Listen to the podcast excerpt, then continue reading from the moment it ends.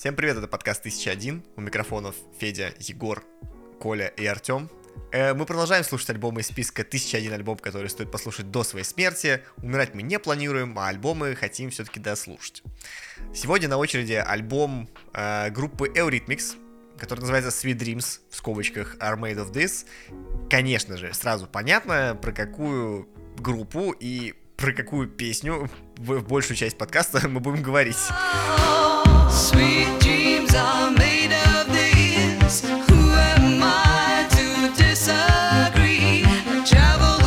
Э, Действительно, это тот самый альбом с, с всеми известной э, песенкой. Что-то у меня слова вдруг закончились, потому что, ну, вот так живем. А, был это второй альбом уже этой группы, э, после первого провалившегося. Э, вообще, в целом, можно сказать про группу Rhythmic, что это дуэт из двух э, исполнителей, которые изначально были парой, э, потом они играли вместе в группе, потом эта группа распалась, потом они перестали быть парой, но поняли, что как музыкальные партнеры они друг друга устраивают как-то. Давайте останемся друзьями, нет, давайте останемся совместными музыкантами. Э, Подход к записи второго альбома у них э, кардинально отличался от записи первого. Они решили как бы удариться в DIY, скажем так. Они купили кучу оборудования, они э, нашли какую-то старую фабрику по производству рамок для фотографий и оборудовали студию там. Ну вот так вот жили э, люди. Э, хотя они пишут, что потратили на запись 5000 фунтов. В целом это деньги-то большие, наверное. Даже по тем меркам. Коль, за сколько темные аллеи записались? За 5000 рублей. Того разница примерно в 80 раз. 110. В 100 раз. В один курс. 110. Но там же еще как инфляция, все дела, но это там уже для экономистов оставим. Параллельно с э, записью этого альбома они продолжали гастролировать, выступать на каких-то локальных э, местечковых фестивалях, э, давать просто сольные концерты. И в целом у них был довольно изматывающий график. К тому же у них была очень маленькая такая, скажем так, концертная команда. Фактически это были только они сами, и которые они на себе таскали все свое музыкальное барахло. Да, оно было, э, у них было его по минимуму. Это была фактически полностью электронная группа, которая играла там, буквально на, синтезаторе и драм-машинке. Вот. И с этим они проездили там какое-то количество концертов по Великобритании, но в конце концов устали. у, кого-то там, э, у Дэвида случился, э, случилась болезнь легких, а у, Ан, э, у Энни случился нервный срыв. Поэтому они перешли к записи альбома. Ребята, что вы думаете про альбом? Вот мы на этой неделе слушали Depeche Mode. И там мы обсуждали, что тот альбом вот на фоне хитовых песен не проседает, да, что ты слушаешь альбом и такой, это все еще интересно, кайфово и все такое. Вот здесь, типа, синти-поп, как бы, я в целом очень дружелюбен к синти-попу, люблю такую музыку, но что-то удивительно неинтересный альбом. Ну вот, ну как бы... Sweet Dreams, э, как бы, да, классно, вопросов нет, а альбом-то, ну то есть... э, он минималистичный, тут есть какие-то прикольные отдельные решения, но вообще не сработало. Ну, то есть вот, вот вообще. Ну, неинтересно. Не знаю, вот у вас, может, по-другому, но как-то... Не, не знаю, как у вас, но, наверное, я для себя подчеркнул еще парочку треков, которые мне было бы интересно потом послушать в дальнейшем. Э, читая и добавить себе в плейлист. Э, Ну, как-то, ну, не знаю, ну, довольно весело звучит, прикольно, модно, мне кажется. Э, вообще, до этого мы слушали Дюран Дюран, если вы помните, очень-очень давно уже. И там, конечно, New Wave звучал как-то поувереннее, возможно, даже поразнообразнее с точки зрения аранжировки и использования каких-то дополнительных там, инструментов. Вот. Но в целом какой-то у меня вайп похожий словился. Ну да, это прикольная музыка, она звучит как-то так, заводит немножко. Мне как будто, знаешь, вот я очень долго, на самом деле, пытаюсь ответить на вопрос, э, почему не работает. Ну, то есть музыкально как бы все нормально. Голоса колоритные, узнаваемые, но не работает музыка.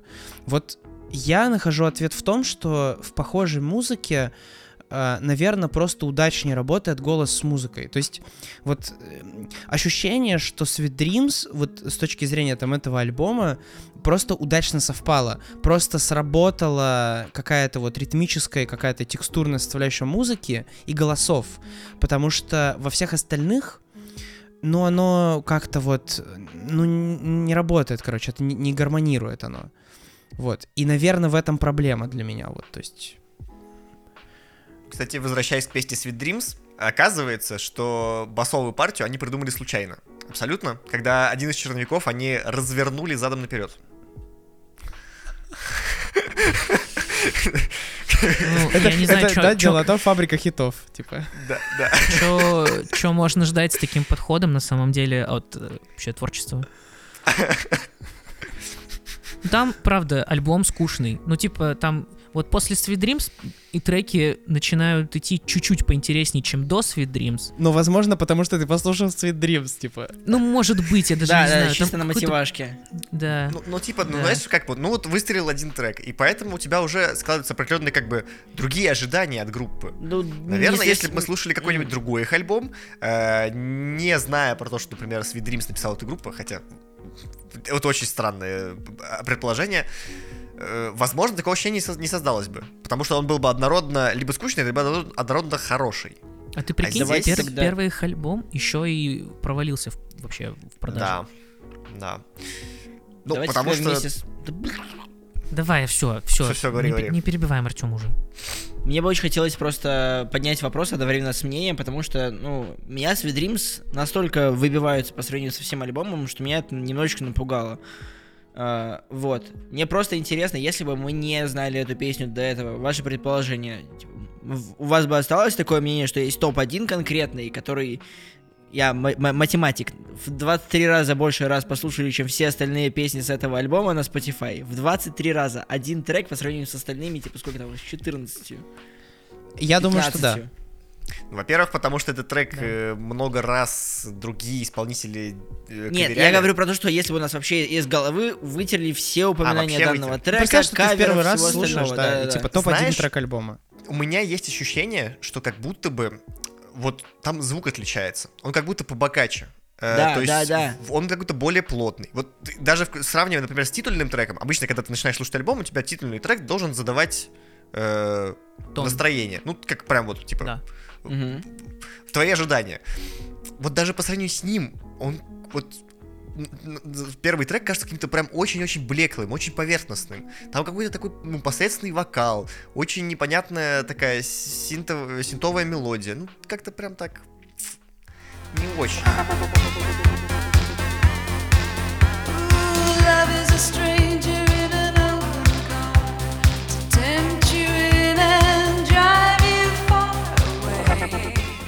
другой стороны, опять же, можно отметить, что группа выезжала на своем эпатаже, а конкретно на как бы поднятии тем э, андрогинности, гомосексуальности и всего подобного. То есть у них вышли два клипа в поддержку этого альбома, как раз на Sweet Dreams, э, где солистка Энни была э, с, короткой стри- с короткой стрижкой и покрашенной в оранжевый цвет. Мгм. То есть очень-очень стильно и очень-очень смело для 83 года или 82-го. А, Короче, просто вот выехали еще к тому же на такой как бы популяризации новаторской темы для 80-х Экстремизма, годов. экстремизма. Экстремизма, да, простите. Действительно, блин. Мы российский подкаст. Блин. Российский подкаст. Жесть. Мне на самом деле вот еще хочется отметить э, трек Somebody Told Me и трек Wrap It Up. Короче, Somebody Told Me вообще самый непрослушиваемый трек с альбома.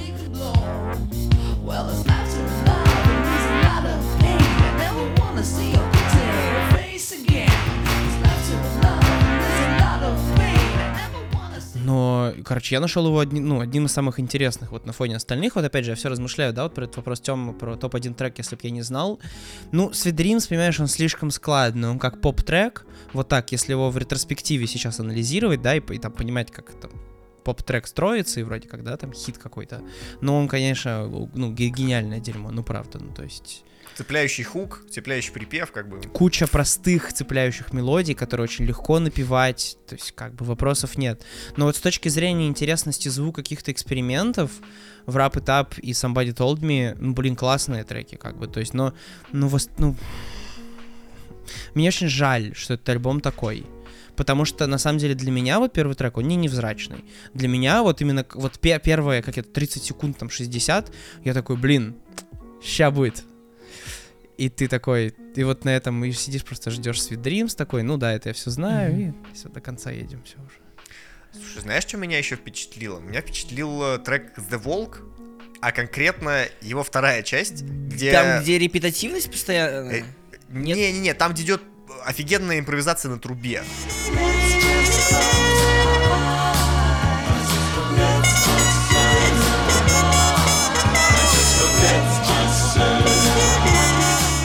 О, да, А, очень да. кайфово, кстати. Вот Да, это прям-. Точно. Было очень хорошо, э, и прям очень-очень, как это, заряжает снова продолжить слушать альбом. А еще я пропустил, я забыл на каком треке, но где-то там рыбчина идет от вокалистки. Та- Там есть отдельные фрагменты прикольные. Это да, правда. ну типа, ну базово, и даже там, и, и соло на трубе не, не вывозит треки Вообще не сами. вывозит.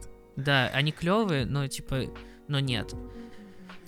Вообще вот тут э, Федя, да, приготовил мне некоторый материал по поводу того, какое оборудование они использовали, вот, и сказал, что я могу, ну, типа, могу сделать из этого правильный вывод. Вот я сейчас попытаюсь объяснить очень просто, да, что они писали на магнитофон, а в магнитофоне есть лента. Вот, и лента, она ширины какой-то определенной, да, она не бесконечной ширины, это вам не компьютер. Вот. Соответственно, на ленту влезает сколько-то звуковых дорожек. И вот они использовали 8-дорожечный магнитофон для большинства треков. Что это значит? Значит 8 дорожек. Вот представляете, что у вас на одном там гитара, на другом барабаны. В целом, на 8-дорожечные магнитофоны в свое время там, ну, было, типа, записано куча групп. В общем, 83 год, это вот вполне себе то время, когда там как бы много групп туда писались. Но на самом деле сильно плотный звук на восьмидорожном магнитофоне, ну, не всегда там легко делать. Там применяли разные хитрости, даже иногда с двух сторон, типа, звук писали, вот, чтобы получалось не 8, а 16, короче. Ну, в общем, всяко люди там экспериментировали, вот, но как будто в этом минимализме, то есть не знаю, задуман это был минимализм, да, или это был вынужденный минимализм. Такое тоже могло быть. Но вот в тот момент, когда появляется плотность у них, они очень круто звучат. Они звучат очень дорого, они звучат очень жирно. Это хочется слушать. Все остальное, ну, сори. Сори, как бы. Но минимализм этот был вынужденный как раз, потому что у них было довольно тяжелое финансовое положение, и чтобы купить вообще все это оборудование, которое, на которое они записали, э, они взяли кредит даже в банке. То есть не как бы, чтобы они не могли позволить себе студийное время, которое было дороже, чем Ну, просто поступок купить. уважаемый. Поступок уважаемый. Да, да, да. Это смело. Но не, но не оправдываем. Я- Знаешь, как бы я думаю, что одним треком окупились, ребята. типа. Дебютный альбом, дебютный мини-альбом группы Темная аллея был записан за 5000 рублей. Без мам, папы, кредитов. Нет, ладно, ну с мамой, папой, хорошо. Ой. Вот. Я, кстати, понял, в какой момент альбома я полностью потерял веру в этот альбом. Это произошло на четвертой композиции.